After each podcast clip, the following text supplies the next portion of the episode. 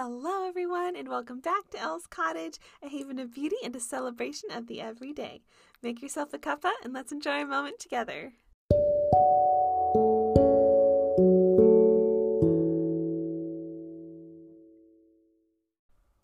Welcome back, everyone. It's so nice to have you in the cottage.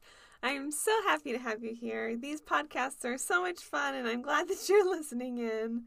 So, our weather lately, just kind of to give you a little cottage update, has been rainy and cozy. We've had quite the weird storms. They've been really loud, they've been really strong. We've got a lot of branches down in the yard.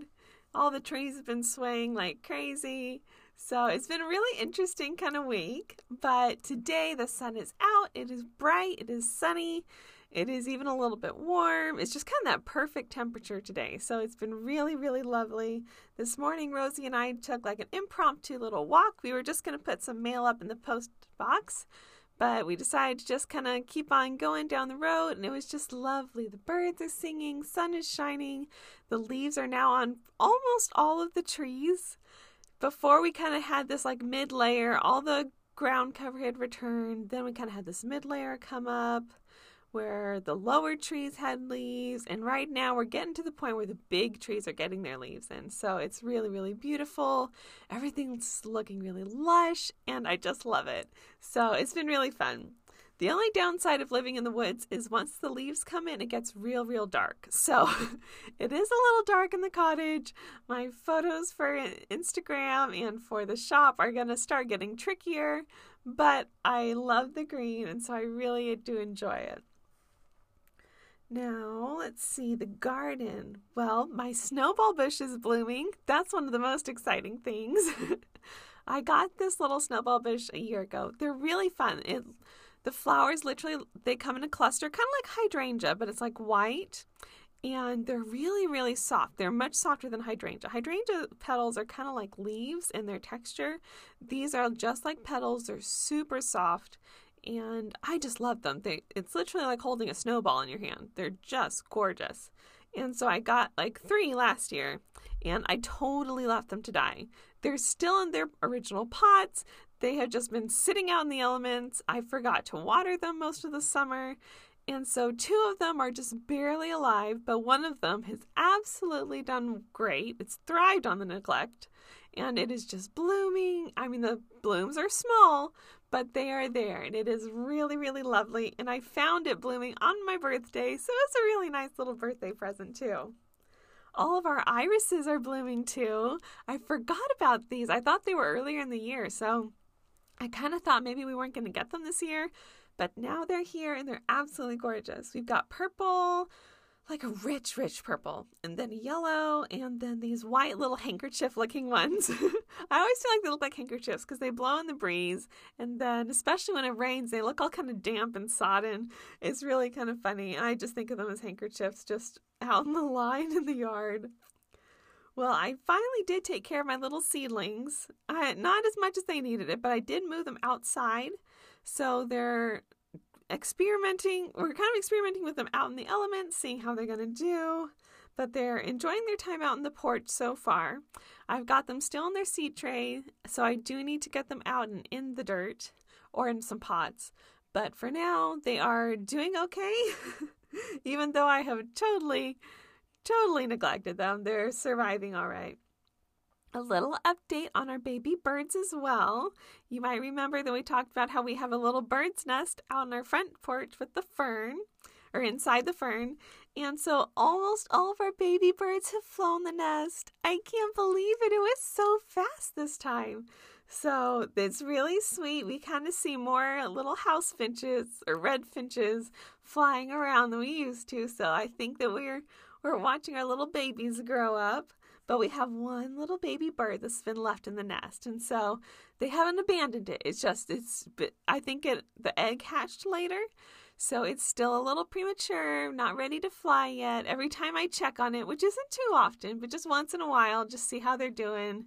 It's still got all that baby fuzz, and it's kind of getting its feathers are starting to come in, but they're not quite adult feathers yet. So it's been real, real precious, and I really enjoyed watching our little baby birds. Let's see, what am I reading? Currently, I am reading Fairy Flora, a garden talent's guide to the plants of Pixie Hollow. So, you might not know, but I absolutely adore fairies. So I'm obsessed with fairies. I actually have my own pair of fairy wings, like a legit professional pair of fairy wings. So I'm a little obsessed, but this was one of my birthday gifts. And so I think it was mom that got this for me. I got it's based off of the Disney fairies movies and books, and it's just really precious. So the garden talent fairies are some of my favorites because flowers, and we all know that I'm obsessed with flowers.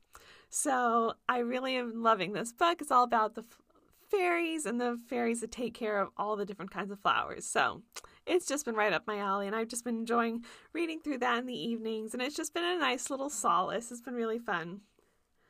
Also, what we went through this week. This week was my birthday. So that was really, really fun. We made it really pretty. It was just at home. We didn't do anything out because we were still under the stay at home order.